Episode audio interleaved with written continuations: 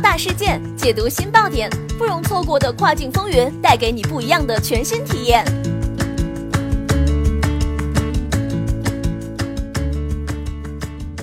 雨果电台听跨境的声音，各位听众朋友们，大家好，欢迎大家收听这一时段的跨境风云，我是可心。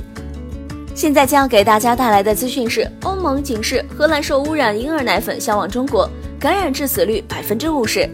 欧盟食品饲料类快速预警系统三月十九号发布预警信息称，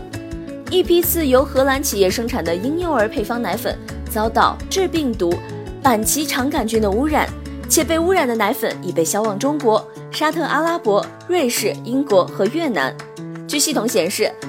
本次板崎肠杆菌是由奶粉生产企业自查时发现。板崎肠杆菌又称为板崎氏肠杆菌，是肠杆菌科的一种，能引起严重的新生儿脑膜炎、小肠结肠炎和菌血症，死亡率高达百分之五十以上。目前，微生物学家尚不清楚板肠旗杆菌的污染源。但许多病例报告表示，婴幼儿配方奶粉是目前发现的主要感染渠道。因此，世界卫生组织与联合国粮农组织在2007年合编的《安全制备、贮存和操作婴儿配方奶粉指导原则》中建议，应该让婴儿配方奶粉使用者了解，婴儿配方奶粉不是无菌产品，可能含有引发严重疾病的病原体。正确配置和操作婴儿配方奶粉可降低疾病危险。上述指导原则建议受感染危险最大的婴儿使用无菌的液态婴儿配方乳，在没有液态婴儿配方乳的地方，使用不低于七十度水调配婴儿配方奶粉，可显著降低危险，最大限度缩短从配置到使用的时间，以及在配置的喂养液贮存在五度以下，也可降低危险。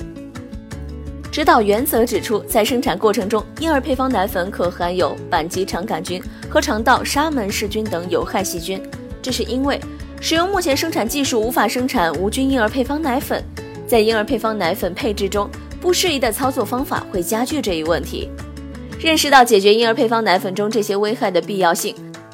国际食品法典委员会决定修改《国际幼儿食品卫生规范法典》草案。这样做需要得到联合国粮农组织和世界卫生组织专门科学咨询。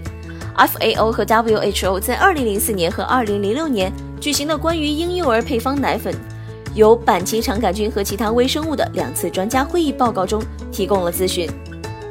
这一咨询的一部分包含了制定关于婴幼儿配方乳粉配置指导原则的建议。世界卫生组织大会在2005年要求编制婴儿配方奶粉配置操作和贮存指导原则，以便最大限度降低对婴儿的危险。FAO 和 WHO 关于婴儿配方奶粉中板崎肠杆菌的建议，包括对婴儿配方奶粉中板崎肠杆菌量化的微生物危险评估。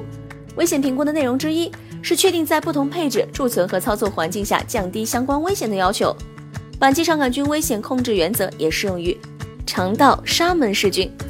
好的，这一时段的资讯就是这样，感谢雨果小编的整理。更多详情请点击音频下方的文稿进行阅读。我们下一时段再会，拜拜。